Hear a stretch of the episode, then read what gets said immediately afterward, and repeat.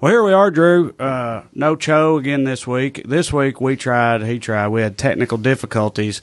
As you know, he still resides in the uh, hollers of North Georgia, and so we got to use, you know, technological magic uh, to hook up with him every week, and that didn't work this week, so I don't know what to do. Even though we had a literal magician here. Mm-hmm, that's right.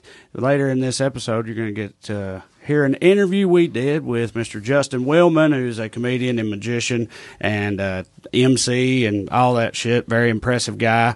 Very, uh, he's he's an awesome dude. He's from Saint Louis, Missouri. He has a show on Netflix called Magic for Humans.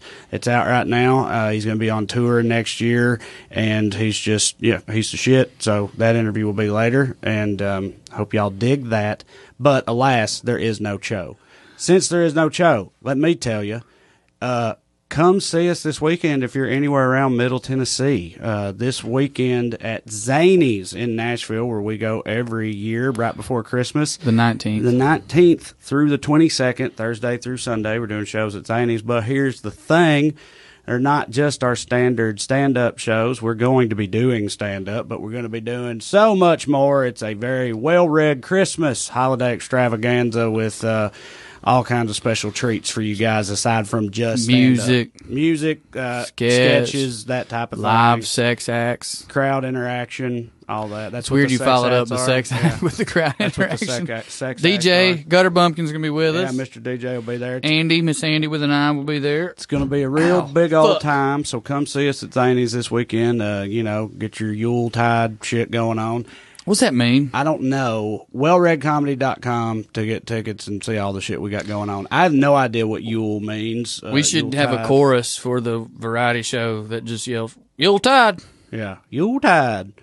Uh, I don't know. Let's see what that... So anyway, what? You played that song, which they didn't hear, I don't okay. think. Okay. Well, I just played for Trey. I don't want to get into the copyright mess. Right. I just... Sturgill sent... Brian, friend of the podcast, my best friend from growing up, just sent me a text saying, have you heard Sturgill and Kesha's new song? And if I'm honest, I thought it was going to hit for me, and it did. If you if that if that text would come through a couple, three years ago, I'd have been like, what? But Kesha's kind of hit for me in the last two or three years. I don't listen to her, her, her or anything, but I, I don't either, but like Andy throws I've it on. read and like heard about her and stuff have generally kind of hit for me. Uh, she seems like, you know, not your typical uh, Pop-Tart situation. Yeah, she that first album that uh, blew up, I think it was called Warrior. Uh, I just the thing I was reading about to pull up that song was talking about that. I know she wrote most of the, those songs.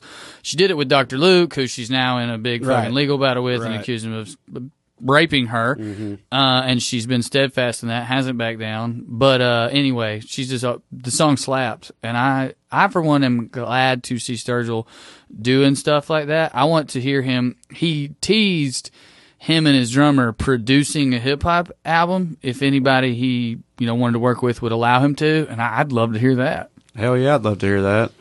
Um, I mean, yeah, I'll fuck with anything he puts out. Um, how? What's the – you said oh, you have a story for me. It's going to hit for you, yeah. Okay, it's in good. short. Is this about last night? No. You went out well, drinking last night. I just thought it was Oh, yeah. Uh, no, we just went and karaoke'd or whatever. And then I went to Palm Springs this weekend for mm-hmm. Andy's birthday, and we went to the Joshua Tree. We stayed mm-hmm. in Palm Springs, and it was one of those things where I just got on hotel tonight and got like a really fancy resort for like eighty bucks. And dude, it ruled. I mean, you know, it's like one of those things where it's not surprising that shit rich people's into is awesome because yeah. like they can do whatever they want, so they only do the hitting stuff. Right. But it was really cool. Just, you know, white rock, beautiful pool.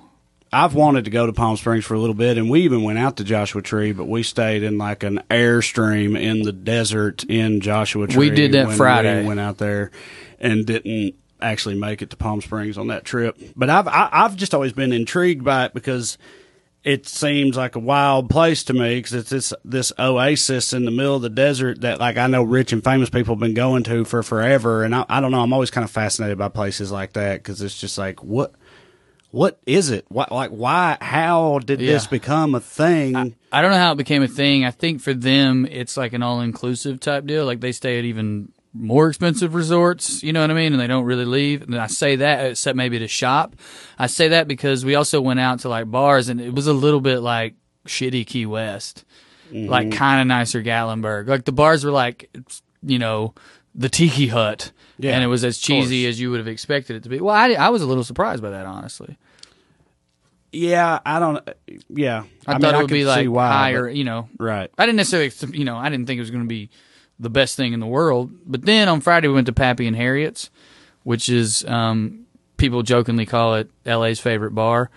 They just have rad musicians. There was a band there called The Cordovas. They're unbelievably great. They're out of Nashville, and um, they're opening for Elizabeth Cook, friend of the podcast, well, shit. soon. How about that? And they were so fun. And Pappy and Harriet's rules. It's like an old saloon. You know, uh, that's all anyway. in Palm Springs. No, that's that's closer okay. to the Joshua Tree. It's like in it's in a place called Pioneer Town. Okay, yeah, that was our Friday night. So our Thursday night was we were Instagram influencers. Me and Andy were taking pictures by the pool, you know, in all white.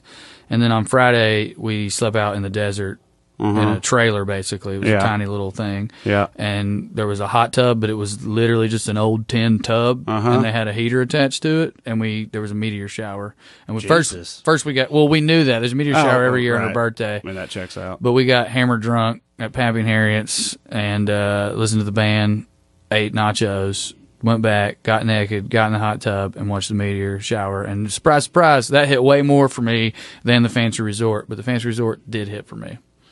Well, that's all pretty rad. That wasn't my story. Okay.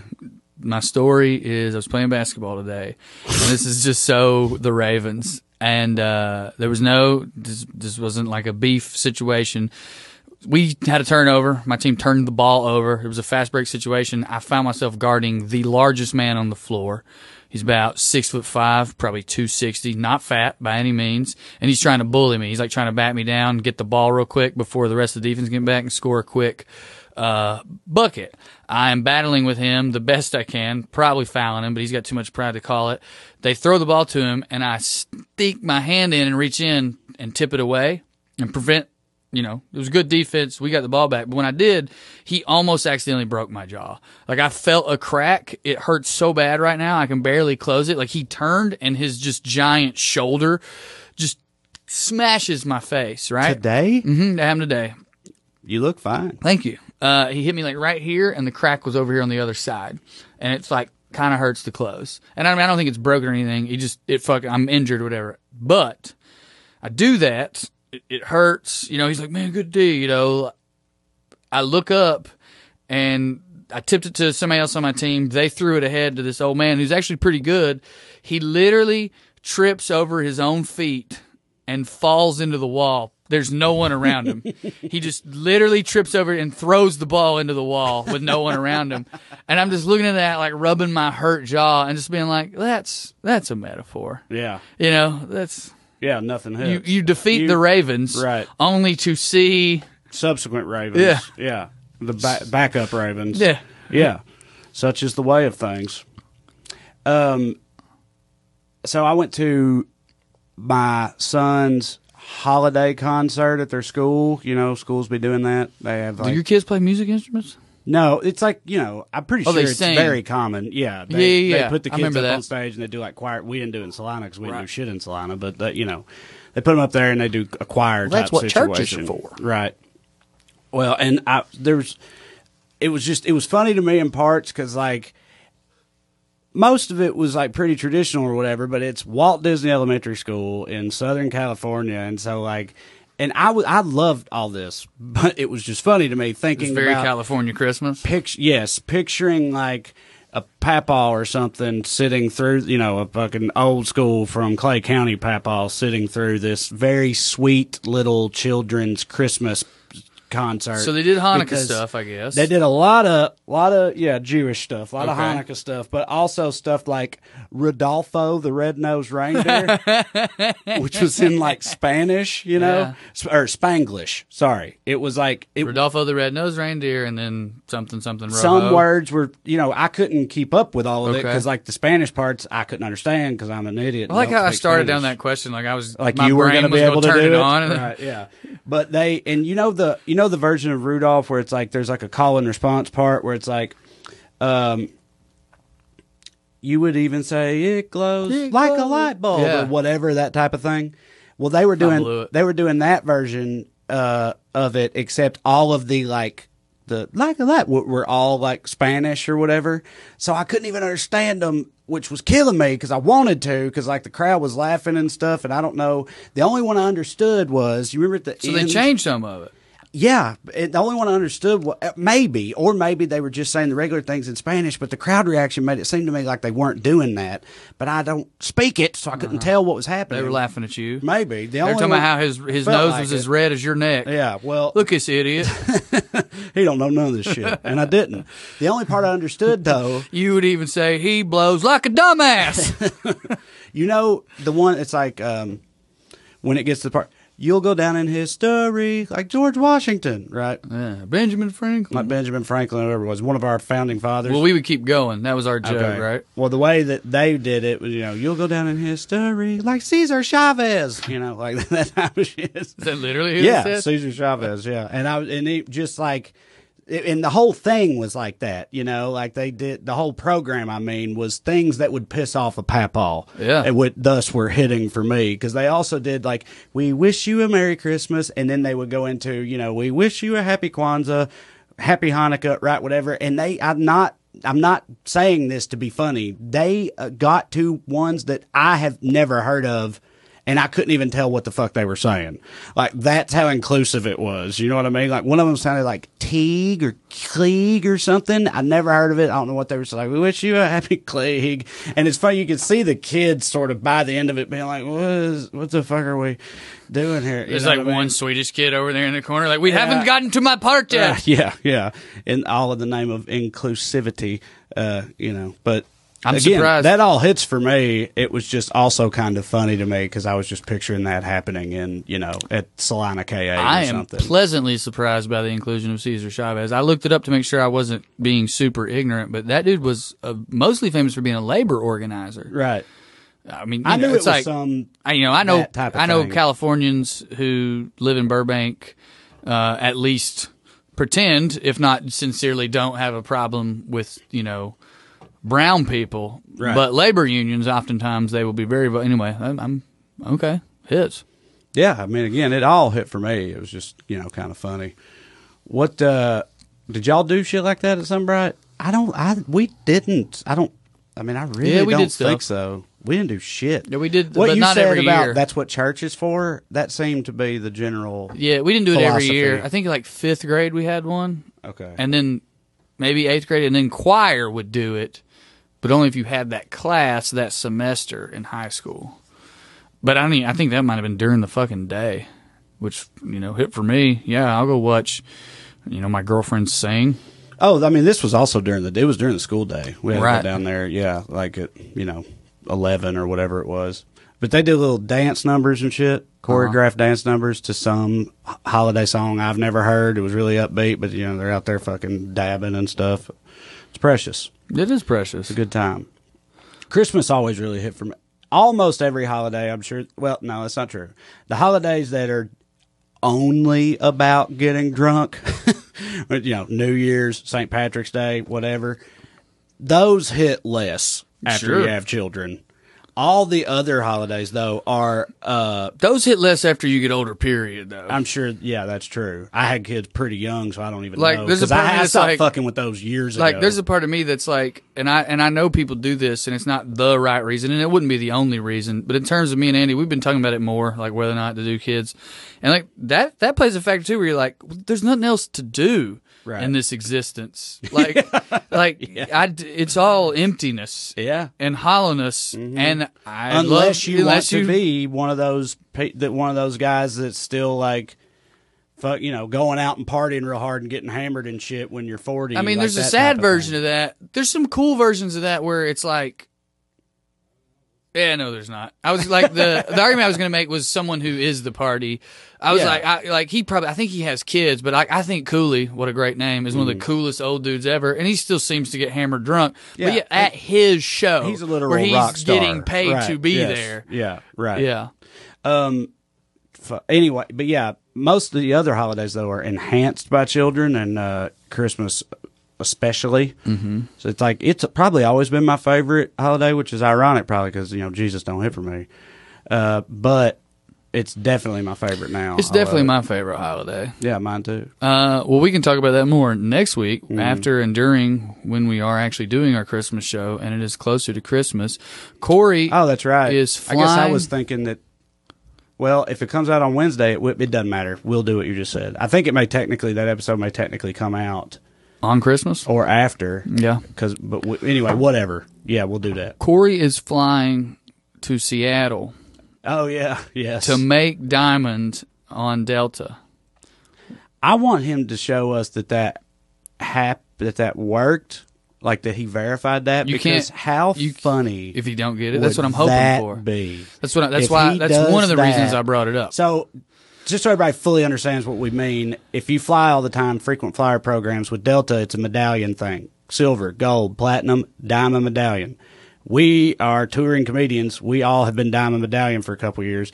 You you board the plane first. You get upgraded. Uh, you get upgrade priority. All you all you, kinds of shit. You like often that. Can change your flight for free, which is yeah. the most monetarily valuable thing. There's about a lot it of things about it that hit. There yeah. are, and I got diamond for next year already. Uh, but you and Corey were going to miss it. You just it don't hit for you, but you're whatever. You I'm not even close. You're just like I ah, fuck it. I'm not even close. Because what are you going to do? Right. But Corey, though, has been so distraught by the notion of having to go, by the way, not down to no status. He'd still be platinum. Down to platinum. Like the sheer thought of being only a platinum medallion member yeah. for Corey is just more than Corey can bear. Like I'm, and I'm You not, said you were swelling with pride. Yeah. Right. No, I, I swell. You're, yes, I did. You're right. Because it's so, you know, just so chowy. It is but, okay. bothering him so... He'd already done it. Yeah. Anyway, it sincerely has bothered him so much that what today he went and bought... The way you get that status is either miles you fly or money you spend, a combination of the two. So today he went and bought tickets to for a, a trip to Seattle, Washington... for no reason other than it will put him over the threshold for being diamond medallion. So he's going to fly from Georgia to Seattle and back, and the amount of money it costs to do that just to get this increase in status. This is proof. And I did tell him I was swelling with pride. This is this is proof of how much I don't hit for you. What? I did the literal exact same thing last year. I flew to Austin, Texas for the same exact reason by myself, spent three nights in a hotel, went to the Continental Club for the same exact reason, and neither of y'all remember it. No, I remember you taking that trip, but I, in my mind that was just a, you love Austin. I thought you just took a trip with Andy that, to no, Austin. She didn't go, no. and that, Andy and I, didn't go? Because it was just to get the status. Oh, I did not. I don't hit for you. Or Corey. I remember that trip. I didn't remember the context of it. Again, Austin's your favorite city. Yeah, I mean, I, I chose one I wanted to, to go. Right. Yes. Uh, well, he, I'm sure he likes Seattle. You know what I mean? Like, I needed to be, it was like one that was far enough away to qualify me. Do you know what I mean? Yes. It was like, okay, these are the three places I could probably fly to qualify me. Okay, Austin hits the most. But I'm sure if Corey was choosing between Dubuque and Seattle, you know what I mean? Yeah. Anyway. Well, shit, I'm sorry. Oh, it's cool, man. It just is so, it seems like so much more of a cho thing. It is. Because it's absurd. It's a cho thing. Of. Well, I argued at the time, I think we talked about it on the podcast, that it wasn't absurd for what I just said. That flight, I don't know how much his was. My flight was four hundred fifty dollars. Three times this year, they let me change my flight, at least, maybe more. That's the other thing. Where you were... You were clearly like you were like right there, and yeah. you were like, "I'm gonna miss this by a tiny amount. Fuck that. I'm gonna take a trip because I ain't letting that happen." You saw the screenshots. I'm not gonna put the exact numbers out there because you know whatever feels a little weird to do that. But you saw the screenshot. Like he wasn't that close. That's why I made the joke. I was like, I, I, I told him, well, he had to been close for it to work. That's right? What I'm saying. I I was skeptical. Well, because at first I was like, I'm buddy, very you're gonna have to fly. I was like, you're gonna have to fly to Italy. Just to eat spaghetti and then fly back if you want to make the make up that well, difference. I, I mean, I'm very hopeful that it don't work. I mean, yeah. Oh, Trey. What? It might not work because he's six thousand miles, flyer miles away. Oh, he's gonna listen to this. He's gonna know. Has he already done it? Yeah, I mean, according to him. Oh, yeah, he sent us the well, confirmation. And it, and it might work, but it might not. Here's the thing. But it's not six thousand miles like, oh, it's three thousand miles to Seattle and three thousand back. Yeah, they I, I ascribe didn't... miles right. to a trip. That's what I thought, too. Now, what he may have done, because he knows about this shit, and he's not an idiot, what he may have done is purposefully flown from Atlanta to Minneapolis to Burbank yeah. to Seattle. Surely he would have somehow verified that it was going to work before doing it. Maybe. But Every when, fiber of my being hopes not. I, well, dude, when he first sent us how much he had left, in my mind, I was like, because that's, that's why I told him, I was like, dude, you're going to have to fucking fly to Italy if you want to make that up in this amount of time, because I didn't think he could do it domestically. But then a little bit later, he was like, well, got it figured out. And I was like, all right, hits. But surely, I mean, God, can you imagine? Can I imagine? If that, if that plays out that way. A- and it won't bother him at all, which is like what's so beautiful about him. Mm, I don't know. Not being diamond next year he, will infuriate that's, well, him. Well, that's what I mean. But his mistake, yeah, and uh, like spending oh, the money and all that. one hundred percent saddle hit, baby. Exactly. Got that. Ooh, my One, favorite chowder. One hundred percent. He that you're a hundred percent right about that. Yes, he's like, what Seattle hit? I would have done it anyway. Honestly, I'm, I love going to Seattle. I'm probably gonna start doing it every year. I yeah, think. I think I'll start doing it. It's my yeah. favorite place to go. They got they got the Christmas lights. Yeah, I've been telling everybody they need to go there. I wanted Amber's ass to go, but she's too lazy. Yeah. No, it will be that. Absolutely. But he can't even front like the diamond thing isn't going to bother him if, if that turns out that sure. way, because it's been driving him up the wall. Uh, but anyway, well, I'm I'm glad you did that because, you know, stay tuned, y'all. For the update. Yeah, we're setting this up. I can't We wait can't for... know for sure until he does it. The way their app works, it doesn't tabulate any of that till you get home. That's one thing I checked. The first thing I checked was the date. I was like, this dude booked a flight for January. I thought thinking that, that because he bought it now, but, but he didn't. didn't. No. Yeah, so anyway, building that suspense. Yeah, tune in next time. Well, it won't be next time. It'll be two episodes from now, I guess. We'll figure it out. But again, I don't know. Surely, he, or like you said, he'll hear, even if he didn't check, he'll hear this and he'll he'll do something. Yeah, he'll check on it, and if it ain't, he'll he'll fly home upgrade, through right, New York. Yeah, right? Yeah, exactly. He'll do something. He's not going to let this happen. Now that we've talked, put it out there in the universe. But Lord, if it does, somebody said I don't hit. All right, all right. Well, uh, enjoy episode. This interview with uh, comedy magician extraordinaire Justin Willman, everybody, and come see us in Nashville. All right, here we go. Skew. Well, goddamn y'all, let's pay the bills. Are you still wearing polo blue from high school? That stuff that you can get literally for twenty-five cents a squirt at the goddamn truck stop? Or are you still wearing Curve? That stuff that was very cheap and very stanky, but the only purpose was to cover up the weed because you were a sophomore and you'd get in trouble for it at school? Quit doing that. Smelling good is too important, and that's why you guys need Hawthorne, because Hawthorne smells really good, and getting Hawthorne cologne is so easy. All you got to do is go to hawthorne dot co and take their quiz. They have a quiz that I'm not shitting you guys. I took it, and I was like, man, this is going to be some bullshit. They're, they're going to match me with some cologne. They're going to ask me all these random ass questions, and then they're going to find a cologne, nay, two colognes, that go for me, but they sure did. They was asking me wild questions, and turns out they sent me one cologne for work and one cologne for play, and I ain't gonna lie to you, it's exactly how I want to smell when I'm at work and exactly how I want to smell when I'm at play, on top of all the goddamn uh, shampoos and the uh, body washes they sent me that absolutely hydrate my skin more than anything my sorry ass was buying before that. You've got to get Hawthorne. Take the two-minute quiz at hawthorne dot co. That's H A W T H O R N E dot co. And they're going to give you the two colognes that are best for you, one for work and one for play. It's totally risk-free with free shipping and free returns. You literally can't fuck this up. I'm the dumbest person that I know. You've listened to this podcast. This is your boy, The Cho, by the way. And I'm the dumbest person. I can't fuck this up. If I can't fuck this up, you can't. You need to smell good for your woman. If you're listening to the Well Read podcast, I have a feeling that maybe you aren't the sexiest motherfucker on earth, right? I hope you are. I hope that we have some hot listeners, but we probably don't, because if you're listening to our ramblings about dinosaurs and Spider-Man and bullshit, you probably a stinky dumb motherfucker. At least smell good. Go to hawthorne dot com. Co. H A W T H O R E N E. Let me do that again. H A W T H O R N E dot co. And you're going to use our promo code RED, R E D, and you're going to get ten percent off your first purchase. You get ten percent off your first purchase, and it's free shipping and free returns. You can't fuck it up. Do it. Love you.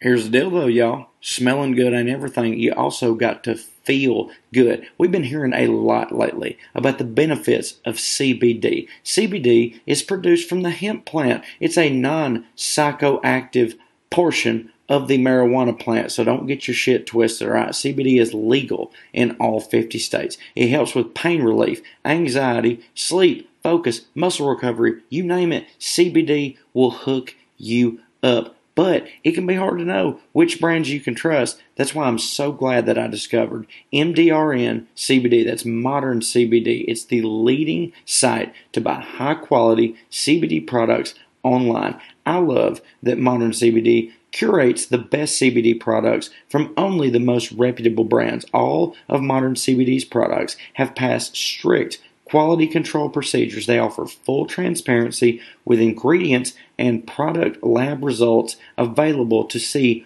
on their site. They're not bullshitting. You can just go read them right there. Modern C B D will be like, hey, you think we're up to some shit? Here you go. Here's the facts, you son of a bitch. Plus, Modern C B D offers free shipping on all orders. I hadn't even got to the promo code yet, and they're already hooking you up.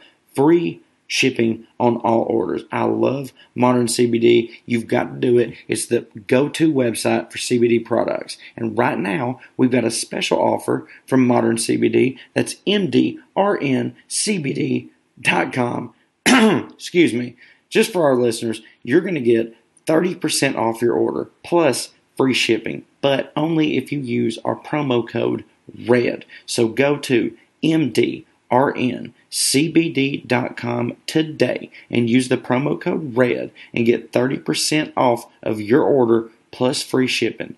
Don't wait. That's M D R N C B D dot com, promo code RED. Sincerely, guys, this your boy, The Cho. You know I love this shit. You know I'm a lunatic without it. If you're a lunatic, but you don't want to be a lunatic, but you're like, what, what is this?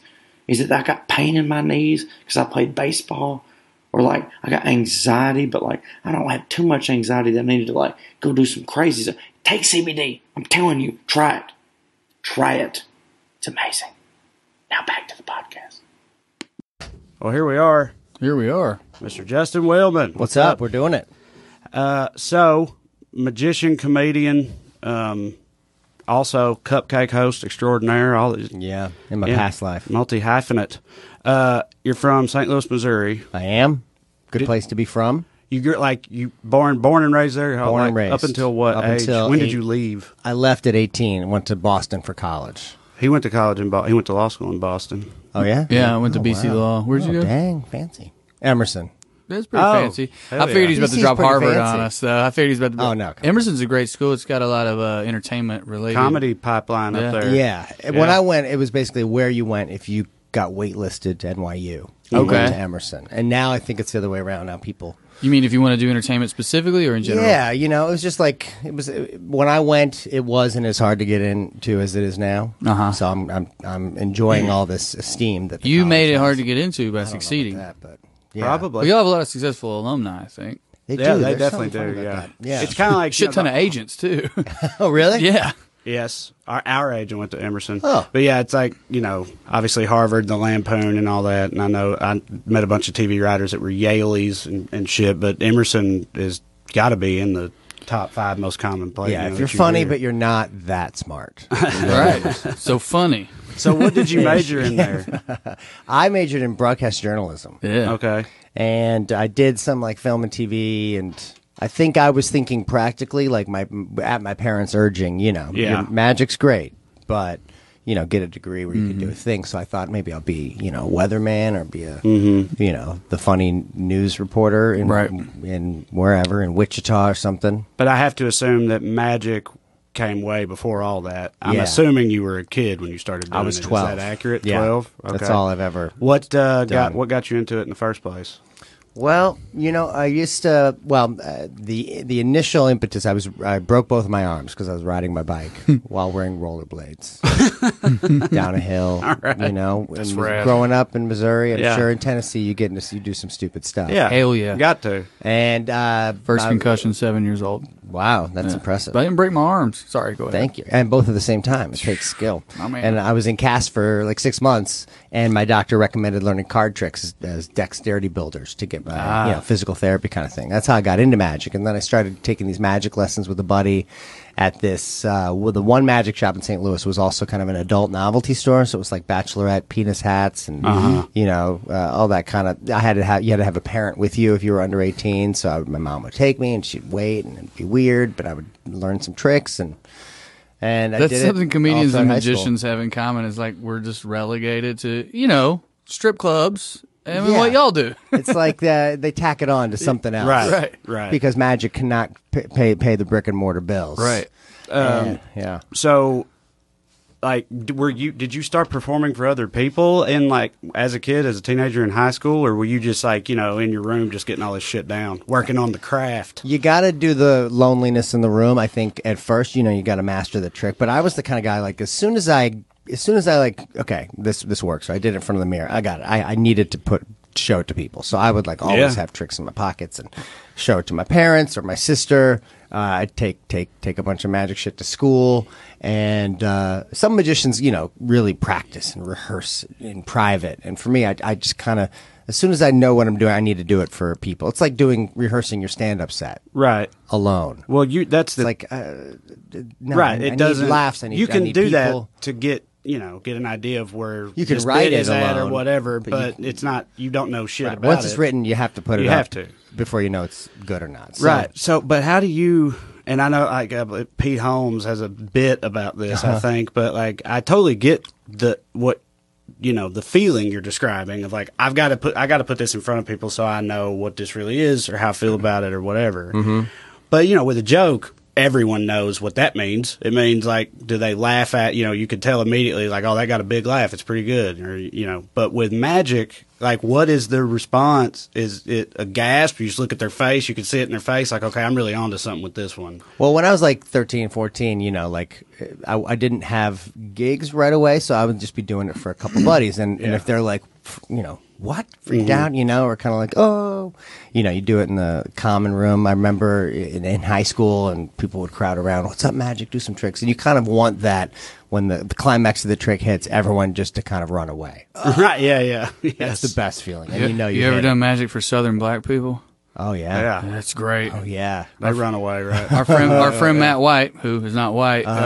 uh, our friend, yeah. who's the other magician I know, uh, Magic Mike did a trick huh. and, and, and, Matt ran away, but his face was, it was great. It's a beautiful and I, feeling. It's before, joy. Before he busted the trick out, we're standing there with uh, Matt, and I was like, I was like, can I ask you something that's like kind of playfully racist?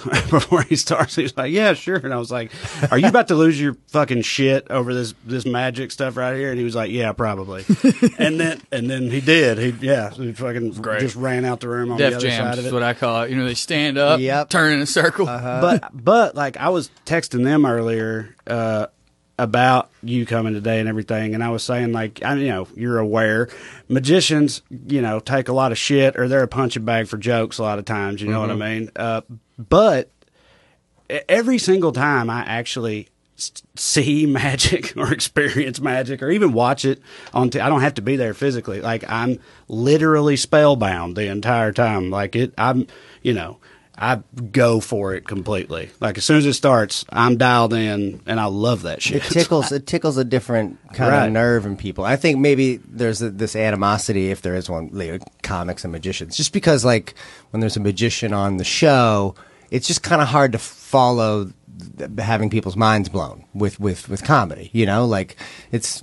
I would have a bunch yeah. of, you know, comics just be like, ah, I don't want to be, I don't, don't, don't make me follow the magic guy, put him up last, whatever, you right. know, and, uh, and that can be mistaken for, uh, you know, animosity. But I think it's just like, there's two different, it's just two different stimulus. And yeah. it is. It is I, I mean, hate it's following to, music for sure for that reason. Or that same thing. It's a different part, it's a different part of the it's brain. Like, oh, everyone's just mesmerized, you know, everyone's all swooning over this guy I, or girl. I think something that comedy and magic have in common, though, is sometimes people see a bad version of it, and then that becomes what it is in their minds. Because, like, great magic is, like you said, it's like spellbinding or whatever. And I'm not even talking about magicians. I'm talking about your, like, your lame friend who bought a fake thumb at sixteen and stuffs a thing down in it to, like, oppress girls at parties. And you're like, what are you doing? Yeah. And, like, right. then you go to – or you go to an open mic, and some dude just talks about his dick, but there's no real punchlines, and you're just like, this is painful. And I, I think that – I don't know. I almost feel like there's like a vulnerability to trying stuff when you're not good at it in front of people that people respect, but also kind of judge, you know?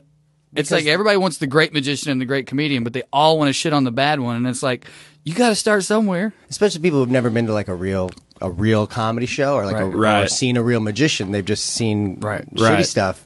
And it's like, you know, people who are always like, oh, no, I don't want to sit in the front row. Probably for comedy, too. Oh, I don't want to, because I'm going to get picked on. You're right, yeah. And it's like, what, what, who hurt you? Like, yeah. what horrible magician or comedian just ripped someone a new one? And it does, yeah, it does set a, it, it, well, it's a thorn what to about, overcome. Again, I'm, well, okay. And again, I don't know about animosity or whatever. I just think that, like, you know, sometimes, you know, magicians can get made fun of, you know, by comedians and that type of thing. Yeah.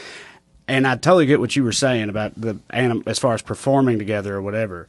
But what do you think about? There's also the kind of, and I've watched your shit. You're fucking awesome, but you also like you don't really have the like.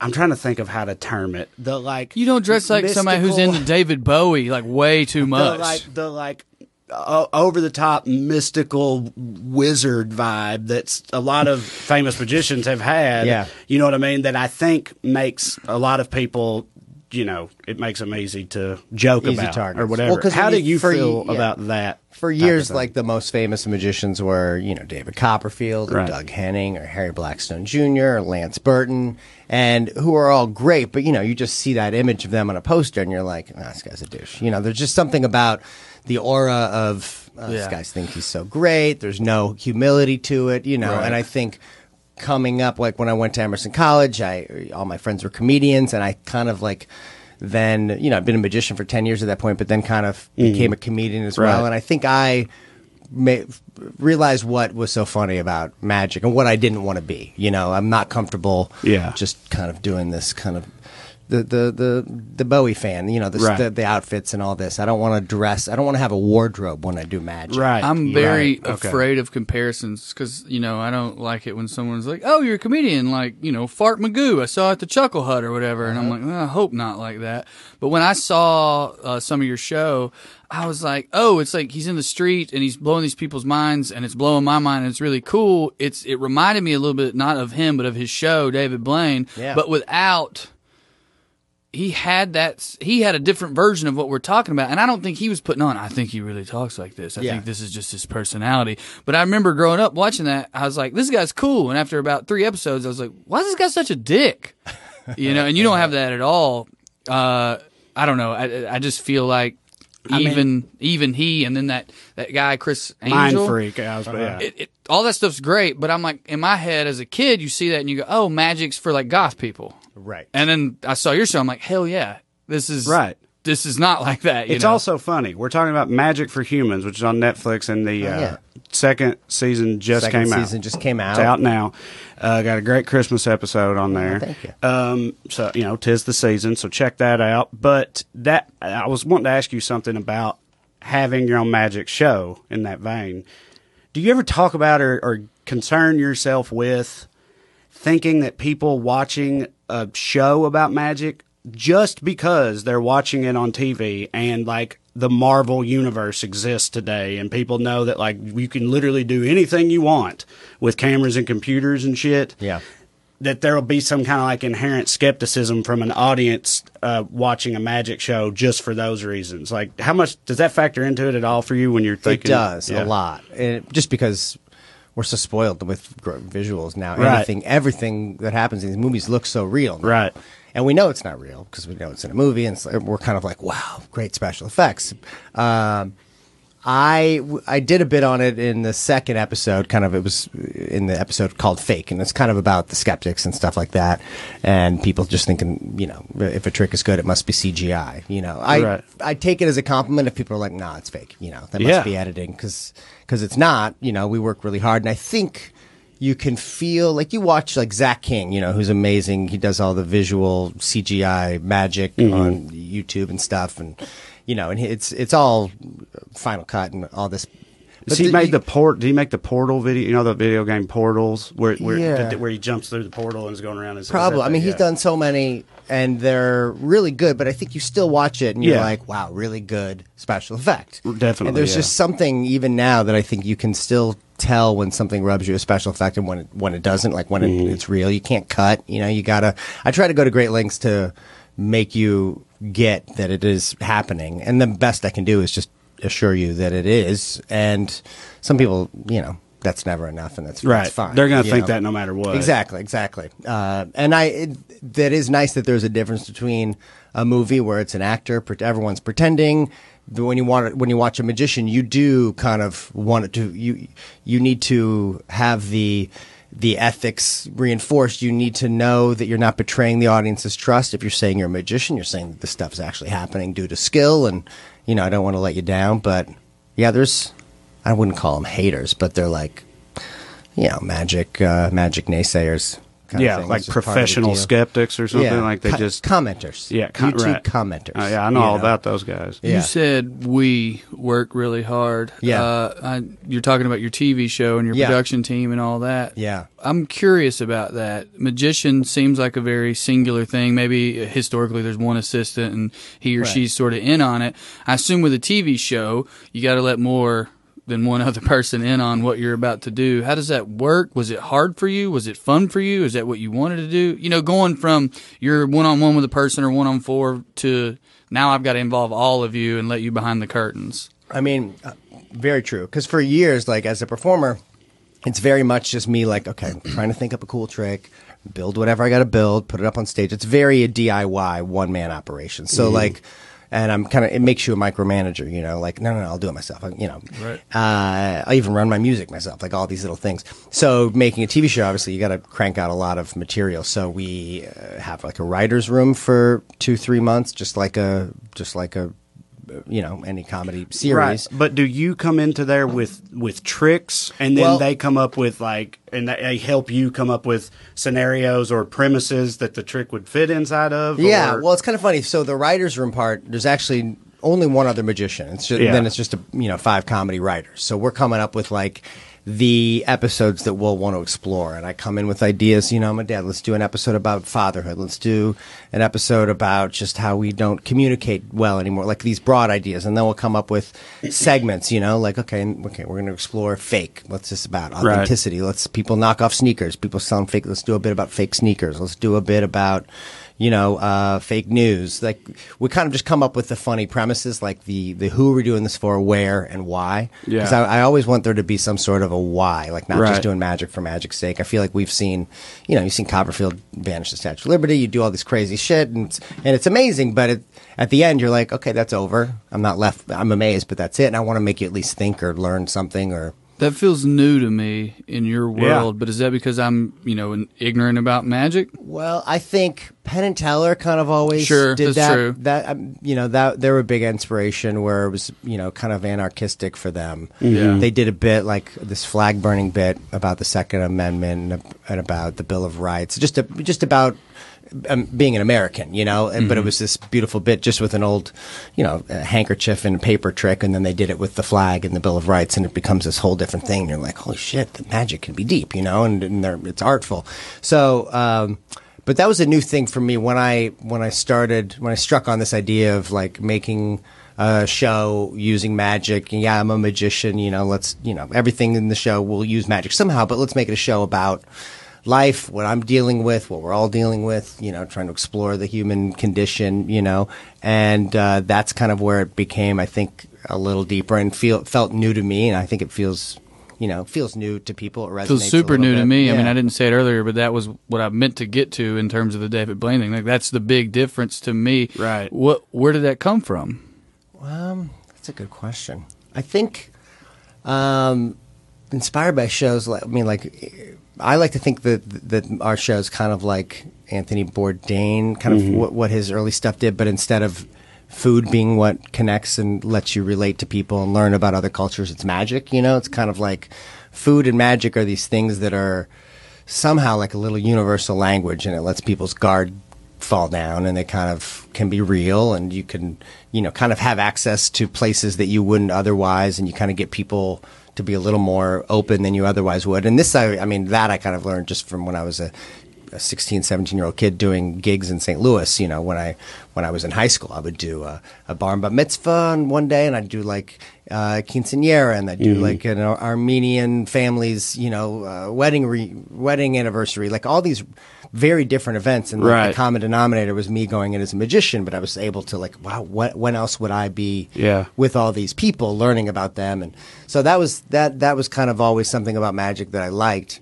Um, and I think, um, you know, obviously doing a comedy show, uh, and there's great, you know, just inspired by Daily Show or John Oliver, or like, you know, all these guys who were able to make comedy more than just the joke. You know, you're able to kind of peel back the onion and learn a little something about people was, was just kind of felt good to me. I did a pilot that didn't get picked up where it was, the premise was me solving America's problems with magic, you know, which I think was on the right path, where it was about something bigger. Like I walked through Trump's wall, and I did a bit about nipple censorship. Like it was, it was a little too divisive in the end, like, cause you end up catering to the bubble. So half the people are like, dude, love it. And the other half are like, I'm unfollowing you, mm-hmm. you know, yeah, stick well, to magic. Again, you know, you know, I, I know all about that shit. Like, no, no, but, I'll make the nipples yeah. disappear again. I'm sorry. Um, but, but yeah, to just to get a little more nuts and boltsy just yeah. for a second, to pick one to segment to use as an example sure. as far as your process goes. On the Christmas episode, you had a great segment where you um, you have the box that grants a child's Christmas wish, right? Mm-hmm. Whatever you want for Christmas, this box grants it, you know, through you. And uh, and then, I, I, you know what? I don't want to spoil it. It then takes like a turn at the end that's really like, you know, heartfelt and mm-hmm. is awesome, while also being funny. What I'm wondering is, what came first in that scenario? Did you have the, in the writer's room, did you have the general idea for that segment? And then were you like, oh, you know what? I, I got a trick in my arsenal that I can use a version of for this. It'll be perfect. It'll play perfectly with what we're talking about. Or was it the other way around where you had the idea for, you know, the box that does the th- the trick itself, and then you sort of built the uh, the segment around it? I think the idea came from season one, first episode. We did a bit where we recreated the Stanford marshmallow experiment with kids. So it's me, and, and that experiment is like, here's a marshmallow, kid. You have uh, if you, you can eat this marshmallow now, or if you wait fifteen minutes and you don't eat it, I'll come in and give you another marshmallow. You know, and it's just, you know, a classic psychological experiment. And I was like, why don't we add a little magic to that? I'll make the marshmallow disappear before the fifteen minutes. Let's see how the kid reacts. We'll do it again where I'm at the table with the kid, where I'm trying to peer pressure him. And, and it was like a really uh, work. Magic with kids is great because they, they, you know, their guard is down that we have as adults. So right. they're kind of not distracted by knowing it's a trick right away. It's kind of like, it's magic, you know, and it's a, I think it's a beautiful thing to watch as an adult, just to be reminded of like, oh yeah, I was like that. Shit, I wish I was like that again. You know, like it's nice. So we wanted to, I didn't want to like do again, all right, let's do the marshmallow experiment, but just with a different thing. But I like the idea of me being across the table from a kid and kind of like what's, what seems like it's just me and this kid talking, keeping it real, uh, about generosity, about Christmas. I think yeah. I remember seeing some YouTube video about, um, you know, a little girl Uh, on the street who, um, you know, gave twenty dollars that she just won to like a homeless person. And I think it was maybe a hidden camera video just to see what, what kids would, what a kid would do, you know, if they could, they could, here's some money, you can buy right. uh, ice cream here, or you can give it. And, you, and you're just so emotional seeing the kids, you know, give it. It's kind of, um, and, and not all of them, but you right. kind of, I, I remember just being moved by like, oh yeah, it's Christmas time and everyone's thinking about giving, and kids get a really bad rap. It's all, everyone thinks kids, me, me, me, toys, toys, toys. So let, why don't I kind of create a situation where I have this magic box. Now we're kind of back in the realm of, a ma- you know, mm. magicians and magic boxes. That doesn't seem too new, but let's presented as a magic gift box where the kid, I can make any gift they want appear for them as long as it fits in this box. And I do that, you know, so that's kind of uh, repurposing an, an old magic idea, mm-hmm. coming up with different ways. You can't just do the same trick the same way multiple times because you start to, yeah, you know, you got to kind of mix it up a little bit. So what are six to eight ways that we could make these, whatever the kid asks for, appear? And then I ask them what their parent wants. And right. I say, oh, I can change it to that too. Watch, I'm going to change it to the shoes your mom wants. Now, the dilemma, do you want to keep the shoes or do you want to right. change it back to the PlayStation? And you kind of get to see them. Yeah. Yeah, I thought that was great. Breakdown, so that We're, was really, really fun. Once it got to that part, and I realized what you were doing, I was like, I was like, oh, this is fucking awesome. Yeah. Like, I really like that, and it, it was like, it was both like, you know, like I said, heartwarming, whatever else, but also funny because you know you had some of the kids were just like, nah, I'm gonna keep the PlayStation, you know, or whatever. And it's so uh, it was just yeah. Were you afraid, or were there any takes where a kid asked for something, you know? So I want my dad to come back. I had the same thought when I was watching it. I, I, I wondered, or even just impossible. Like I wanted to. I don't know what else they would. You know, I want a lake in my yard or right. whatever. Well, I I did. I plotting this out. I was like, okay, we need to give this parameters. One, I can't. You know, I had to say you can wish for anything. It just has to be something that fits in this mm, box. Right. There's no holes in the box, so it can't be a puppy. You yeah. know, right. Parents would be pissed if I just yeah, yeah. get a puppy. Good luck. I knew that. I knew that request would come. Um, But I, I, the idea for that came from just wanting to have to see a kid make that decision yeah. without, you know, being pressured. Wouldn't that be cool to create a scenario? And then it was come up with what's what, what are all the magic methods to pull that off. So yeah. when you get to that point, you've got to talk to directors and or a director and cameramen and women. Mm-hmm. I'm just so intrigued by that process of it. Like this is how it's going to work because you you have to be the director of not only your trick but do you know what I'm saying? Yeah. How Did many people on the show kind of go behind the curtain, as Drew's saying, and mm. sort of know it, what – because they have to know because of how the process yeah. works, how well, the tricks work. How do you handle that part? Well, we've got – so after the whole writer's room process is done, we say farewell to just the straight-up writers, and they're, they're, they had the easy job, which was just coming up with these ideas and not figuring out how to do it. Then I have like a magic team. Um, a lot of them are just – good old friends that I've known for fifteen, twenty years who are also magic geniuses, and everyone mm. kind of has a different superpower. You know, like my co-E P, who's kind of my other side of my brain magic-wise, his name's Stuart McLeod. I've always been a fan of his stuff, Barry and Stuart. He's got a, he's from Scotland. He's got a two-man magic team, and he's amazing. So he kind of came on board for season one, and we've created all this stuff together. He just has a great way of thinking, and then we've put together a team. One guy's really good with boxes and foam core and paper, you know, so that's going to be his, this is going to be his bit. It's my buddy Blake. He's just he, amazing. If it involves paper, cardboard, foam core, this dude can make crazy shit. He's like got an industrial design degree, you know, and, um, and then, you know, like the, uh, yes, team of like eight magic folks. My director buddy, Adam, who directed season one as well, who I've worked with a bunch of stuff. He, you have to look like, scary thing is starting with brand new with a new director who's never done magic before, because there's a lot of stuff that's counterintuitive. You know, normally, you know, you want to make the shot interesting by cutting and cutting. And it's like, no, no, has, this has to be it's interesting be from the, the start. And right. you know, I have to, I can't just dilly dally. Yeah. You know, because we can't cut. You so can't move be, around. Yeah, you can't, you can't around. Cut it's at all. Be visually right. stimulating without cutting, and it's also got to be to the point. You know, and um, so while we're we basically set up.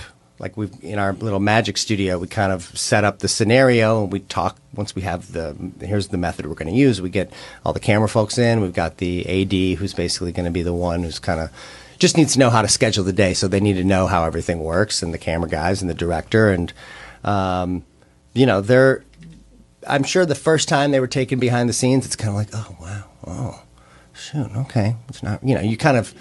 Bummed out when it's not really right, but, yeah. but a lot of times yeah. I think they you get a newfound respect when they see how hard and all the work that goes into pulling off a trick, you know, and they yeah. kind of they they kind of really become magicians too, because um, just there's a lot of misdirection I do as a magician on stage, but then the misdirection that happens in a scene with uh, you know, like okay, the person who I'm doing the thing for, you know, they need to be looking and paying attention to a certain direction, the the view of the camera, you know, you're kind of exploiting um, all the things in the scene, but you kind of have to make you amazed and also make the viewer amazed. So it's kind of it's it's a lot going on, but there's um, So it's it's harder, I think, than shooting a, a regular show where, you know, you kind of script it out and you storyboard it and you shoot it as is, because you're using real people and kids who will do and say whatever they want and get up and walk around. You know, when I'm doing a show on stage, someone gets up and they walk and they look at it from behind them. You know, it's kind of like, I remember my first memory when I was six is it was a clown doing magic at my first birthday, at my sixth birthday party. And I remember trying to sneak and watch his act from behind, and I got scolded and yelled at by him.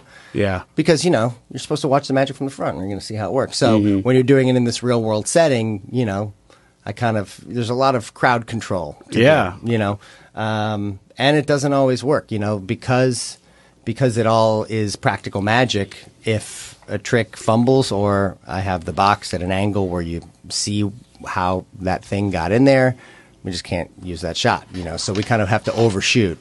So I maybe shot with yeah. a dozen kids that day in order to get those ones that are just really great and emotive.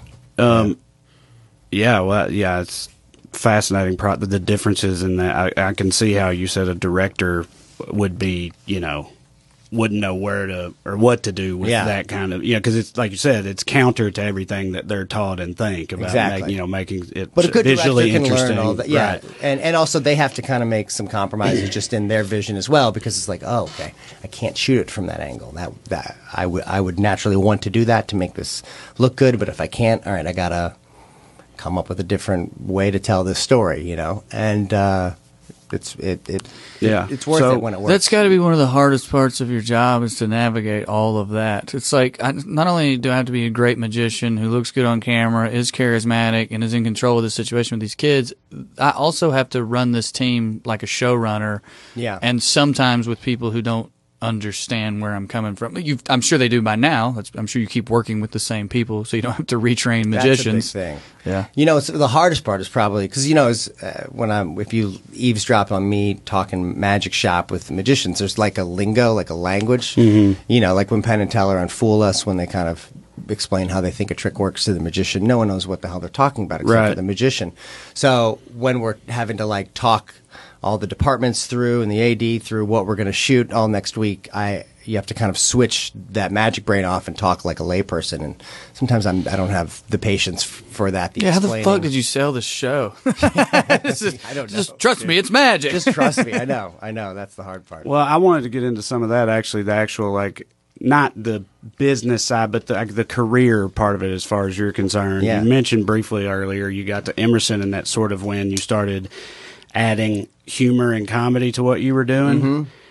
What, I don't know, how did that come about for you, and how did you initially start doing that? Like, was it like little by little?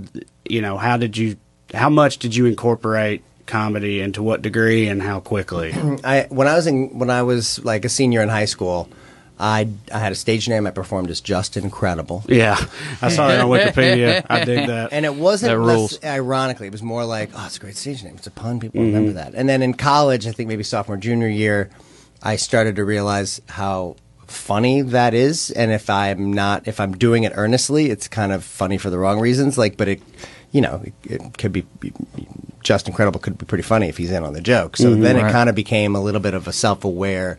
I think maybe that's what a lot of magicians never get around to, is being self-aware. How From my perceived. perspective, yes, that's yeah. a huge it, part it, of it. It would be just a tragedy if on our end if we didn't ask you about the amazing Jonathan on oh, that yeah. note. Were you a fan of his? Huge when fan. Did you discover yeah, him? He was awesome. I loved him. Man, I just thought it was – because I was like the right age when he did the one, we're going to pull a bird out, and he just flips that lady off. Yeah.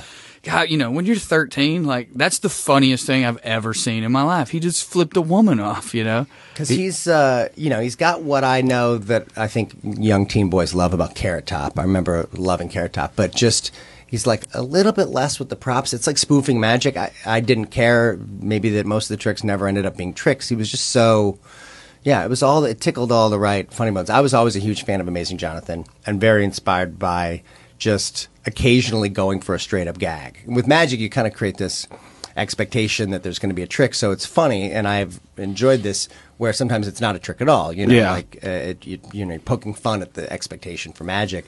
And uh, he's actually kind of become a, a, a friend and a mentor figure, and he's a good, he's a really good dude in Vegas. He's mm. battling some health problems, but yeah. kind of made yeah. a comeback. Did you see the documentary? I haven't seen it yet. Uh, I'm a big fan of Steve Burns, and I want to. I saw his interview or listened to his interview on W T F a couple yeah. of years ago, and then that's got him back on my radar. Yeah, well, Steve Burns, there were two docs about it. Oh, my bad. Yeah, about it. Steve Burns uh, did one, and then it came out, and then Ben Burman did one, which is on Hulu now. And it, and Ben's is kind of about him documenting Amazing Jonathan, and then discovering that there's another documentary about Amazing Jonathan. So it's kind of about it's about you know two documentary crews trying to chase the story. It's it's really interesting, great. Yeah. Which is perfectly tells just the story of what you know Jonathan is, which is this. You know what, what what's going on with this guy? He's not telling it telling it to us straight. It's like it's like is this oh. all an elaborate prank? Yeah, it, it's really fun. Um, so how did like. How did it all progress for you? As and, and at what? How did you sort of pick up steam doing what you're doing? And at what point did you did it kind of occur to you that that was happening? And you know that type of thing. Well, I did when I was in when I was in college at Emerson. It's a artsy fartsy enough school that I was able to get B's, and then on the weekends do do shows all over New England. So I was, you know, as Justin Credible put an ad in the uh, Boston Parents paper, you know, for kids' birthdays, and I would do bar mitzvahs and corporate events, and I would kind of sometimes do like seven, eight shows a weekend. So I kind of was getting this stage time and also able to start, you know, making some money in college, and uh, but mostly just getting this experience, you know, like, um, you know, gigging, gigging. And then I started doing colleges. I did the NACA circuit. Yeah. So right when I graduated Emerson, I moved to L A, Um, and started touring colleges, and that's where I was able to basically first take my kid's birthday party show and just add sexual innuendos, mm-hmm. same material, right. and it became a, a college show for college students somehow. And uh, I did like two hundred shows a year for ten years. I I, I did it Shit, hard, yeah. heavy, yeah. And well, uh, that could, at least compared to a lot of gigs, pays pretty well. So. Pays pretty well if you you know if you've got an agent who believes in you and. This is before there were tons of magicians in the market, you know, so you go to these conferences and you kind of really stand out as something special, and people would remember the name Justin Credible and kind of like tongue-in-cheek, wink-wink, and they're like, oh, it's funny. You know. Uh, we may have talked about it before. The conference he's referring to is you have to go audition in front of college kids to be booked by college kids, and you're saying that at the time you were doing that, there weren't a lot of magicians. So there weren't a lot, yeah, and you have to pay to yeah. fifteen yeah. minutes in front right. of them, so you yeah. pay to perform, but then you might walk away with thirty gigs from that one right. show, and you're booked all fall, and yeah. and it's great. So you you did it like you did the old fashioned way, like out there road out dogging there it. Yeah, and that's before there, I yeah. even did any comedy clubs. But then over the course of those years, like the act became equal parts magic and comedy, and I kind of found my my comedic voice. I was able to m catch up on, you know, I'd been a magician much longer than I'd been mm-hmm. in comedy, and you know right. how. Just takes time. The number of years you've yeah. done comedy, it's like very every year is a very different tier in your own development. So I was able to catch up on my own, you know, finding my voice as a performer. At what point did you drop Credible? I dropped Credible uh, nine years ago. Started doing yeah. comedy and lost credibility. Man. Indeed, indeed. Um, that reminded me of something I wanted to ask you, which is. One thing I think is similar about what we do is you're sort of causing a reaction in human beings. Right. They show up wanting it, but it's it's also a little bit involuntary. Mm-hmm. I mean, look, if you come to a comedy show and just say, I'm not going to laugh, I'm sure you can pull that off. But for the most part, laughter is just a, it's just a reaction, and so is that. The difference is, though, no one's ever gotten mad at me for making them laugh. I have seen people not get mad, but like almost mad at magicians. Does mm-hmm. that, like, they feel like you've done something to them. Is that? Am I making that up? No, it's. I mean, I think that's like what I love about magic in terms of like the psychology aspect that we explore in the show. Is that like you know, psychology is observing how people react in different situations, and I feel like magic is like the perfect st stimulus. People react differently. Some people yeah. love it, run away screaming, pure joy. But some people take it like as a uh, challenge to their intelligence, so they get mad when like you duped them, you know, yeah, like right. you stole my wife or something, like how dare you, uh, and they I think that's just a different personality. I think it's revealing about the type of person. Mm-hmm. You ever scared is. anybody? Oh yeah, people get scared. Because I got scared once. I don't think I've ever been angry at a magician. I'm sure I have, but not for doing magic. But uh, Michael Casey Our you know buddy. him? Michael Casey in Raleigh, North Carolina. Michael Casey. He does a lot of shows for like country, you know, like Nashville country artists and okay. stuff. With he's, like he's, I know that he's their backstage might be Instagram guy. We all call him Magic Mike. Magic Mike. Okay. I don't know if he likes it or not. I'm, yeah, I'm not sure either. He did, That's his Just Incredible. Yeah. It's not on his business card. Well, we we just started calling him that. I'm no, not, I mean, other I'm, people yeah, call him sure, that. Yeah, sure, of course. Everybody does. So he did a trick. It was a great trick. It was like a little bit like wild, like Blew my it, it was mind. related to this. Well, there was there's two layers to this. It was related to the seven of clubs. It was a card trick. That was my card. It was long. I was high. I can't really describe it all, but it was wild, and I couldn't believe where the card was. And we were like, "Holy shit!" And then he, I was like, "I can't believe you know." And this, and you and you tricked me because I thought that the trick was going to be this, and then it was over here, and blah blah blah. And he goes, "Well, yeah, I mean, you know." I've been pimping it to you all night. And he's got a fucking tattoo of my card on his arm, but it was covered up. And he said later that that was just a coincidence, but it freaked me the fuck out. I was stoned, and I was like, what the fuck do you mean? Like, you know how to do that? Why don't you, like, go to Wall Street or something? Like, what are you talking about? You've been pimping that to me all night. It freaked me out. Now, I was high, but, like, it scared me. Wow. And then he was like, dude, I'm kidding. That was a coincidence. But I think he just lied to me to make me feel better. No, I think it maybe was. I mean, it probably magic often is like uh, exploiting coincidence, like exploiting right. just the perfect things that happen to be there. You know, like so it's comedy. I, I remember once doing a trick, like a ring, borrowing someone's wedding ring, and I was trying to, you know, make it disappear and reappear on my keychain, but it disappeared and then it flew. Okay, so like it was g gone, and they saw that it flew, like it wasn't part of the trick, so they think their ring is lost in a busy bar. And everyone's freaking out. And I remember just like everyone kind of starts looking for it. And I looked down and literally somehow it's rolled back right next to my foot. And I just picked it up and nobody saw me. I hung it up on a nail on the wall in this bar, you know. And then I was like, hold on, we'll make it reappear, make it reappear. Hold on. And I just kind of like gestured at the nail. And people just lost, lost their shit because it's like all the way up there and it doesn't make sense. And I'm just trying to, it's just me doing some jazz. But yeah, people. I think in the South, there's a lot of uh, black magic connotation. Also like, you know, people who are, you know, uh, raised Christian, I think, That's are me. on on the lookout for demon magic. well, you know, that, like it's evil, maybe. But that, w that, and I do think that that fear is still well, he inside just broke, me. He broke your brain. It was more of like you're telling me you're capable of that. That any human is capable of that, yeah. and not not just to me, to anybody. You can make me pick a card. It's like, oh, I believed him. You know what I mean? Like, oh, I believe you. Oh, that's fucking freaky, dude. Yeah, you can just do that to a person, and then he was like, no, I'm fucking with you. See, that's another, like, that, that's, it tells a lot about you. Like, you're not sure. mad. You're just like, uh, yeah. I, like I you can't believe in the world like, that we live in. Yeah, humans are capable of that. Yeah, you're challenging everything that I thought was possible right. or not possible.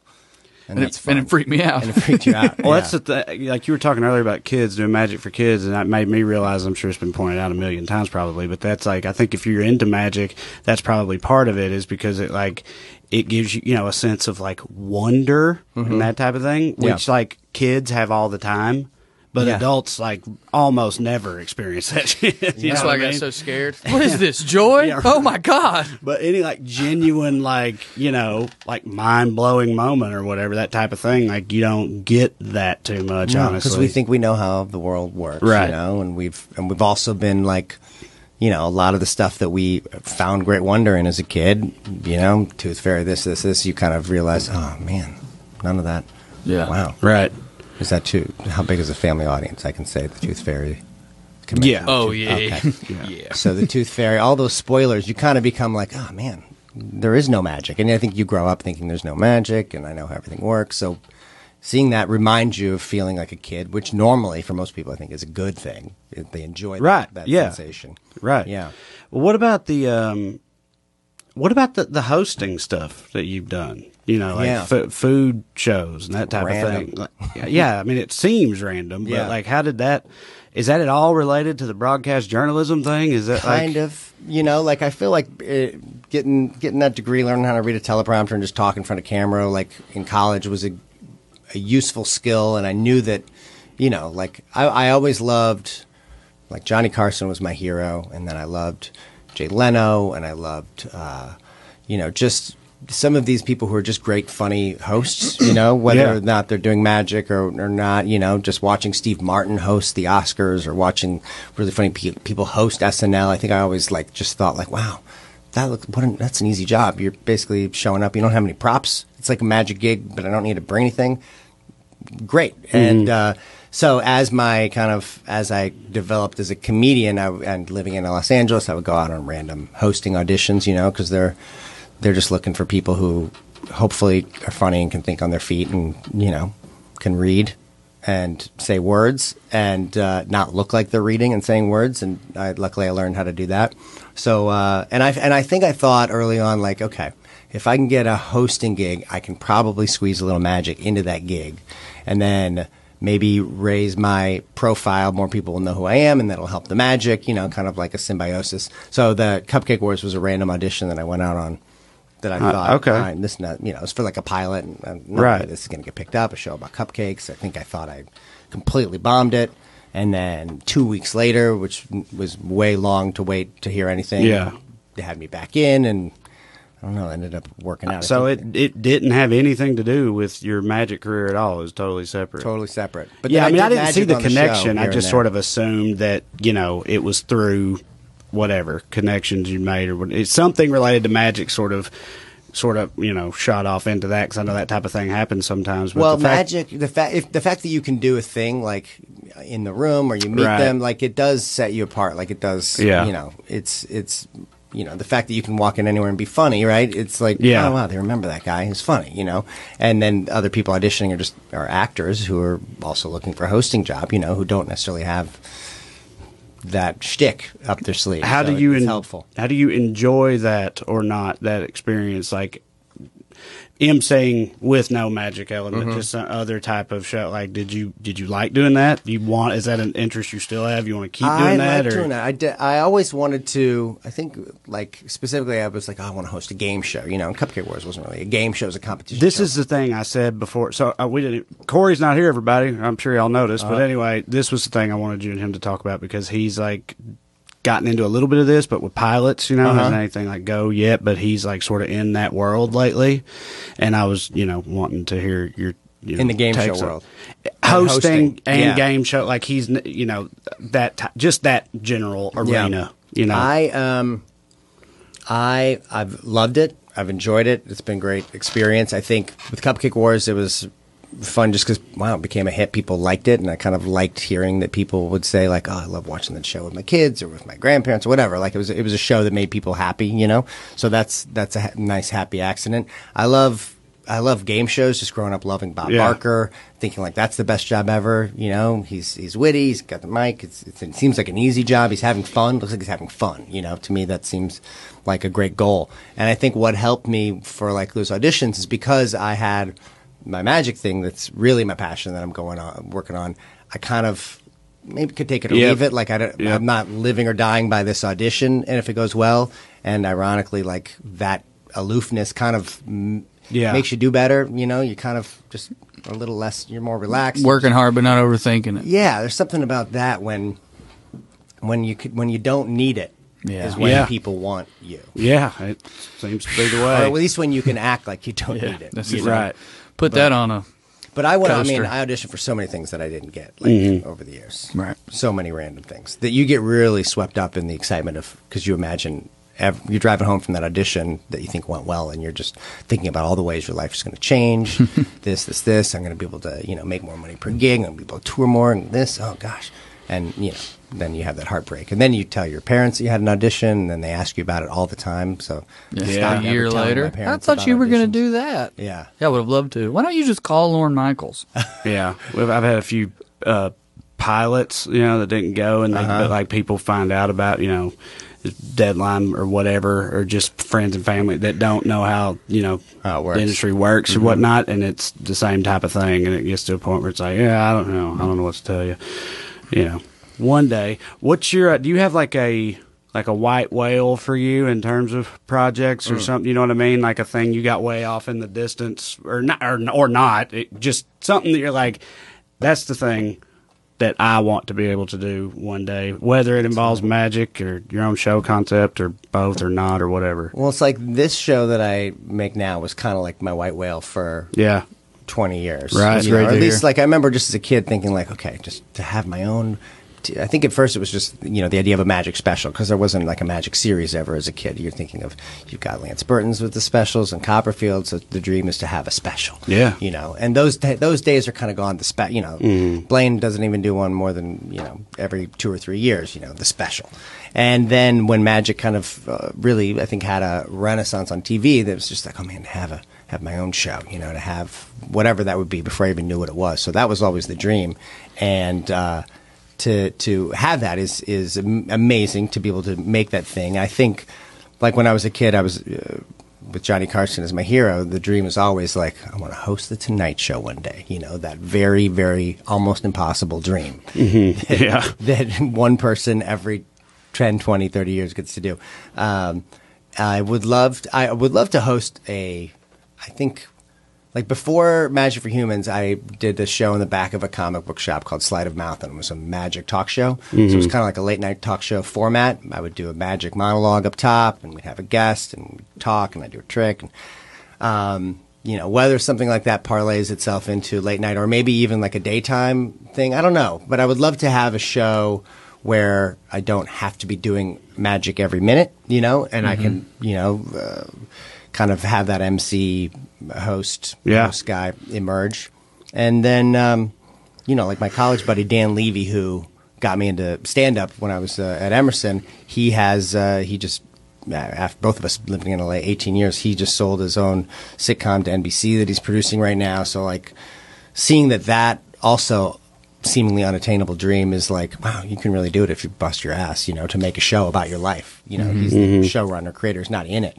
And that's that's kind of, I think as you get a little older, you know, now that I'm thirty-nine, it's like, oh, yeah, I don't have to be in everything. Uh, you know, you kind of, the the, yeah. the ego-driven goals are a little, it's more, it's kind of exciting to create a thing, and you know that it's your it's your voice and your vision, and there's that to the world. I don't have to be in it. I a little more freeing not being in it. I can create another thing. Also, a lot of times, not necessarily, but a lot of times that you're giving up a lot of that uh, first thing as far as making sure your voice and vision and all that is mm-hmm. com- hugely comes across. You're kind of necessarily sacrificing an element of that if you're also going to be in it, you yes. know, front and center. Exactly. Um, so... But yeah, I, I'm I totally with you. Next on, all on the agenda is to do like a live, uh, like a live special, like of my live show, not live like you know tonight live, but like uh, like a comedy special, like what you see when you watch a yeah. comedian special, but of what I do on stage, because most of most of my time, most of my years spent on tour, doing my show in clubs or theaters, and and uh, you know, and I want to continue to do that forever. And I feel like it would help to have, I want to document that, have it out there, but also just have people see it and think, oh, I want to go see that guy. Because you don't really see that. On that you, note, yeah. Uh, with comedians, you know, without magic, you just stand up comedians. I mean, the vast, vast majority of us nowadays, you got a special comes out, right? You do want people to see it and be like, oh, I want to go see him live, buy the ticket. But also, the special they actually saw, if it just came out, like all that material that you did on that is dead, right? So when they do come see you, it's completely different from that. Mm-hmm. That's the general philosophy for, for comics. How does that work with magic? Is it the same thing? If you made that special like that and put that out, you want them to come see you, but when they do, it won't be any of that that they saw? Yeah, it's tricky. Well, I think there's certain things that I would do in my like live touring show that maybe wouldn't be perfectly lending themselves to doing in a in a filmed special. Mm-hmm. So there'll be some gems hopefully that are held back. But yeah, like if I do something, if I if somebody saw me do a trick or whatever on Conan or whatever, and then they see me do it the same way live, I think they are a little bit let down. It's mm-hmm. not like music, you know. It, like right. comedy, you, if you if you know the punchline, you kind of right. the the beauty of that first viewing is gone. And with magic, it's the same way. I could right. do some twists on things, you know, or at least.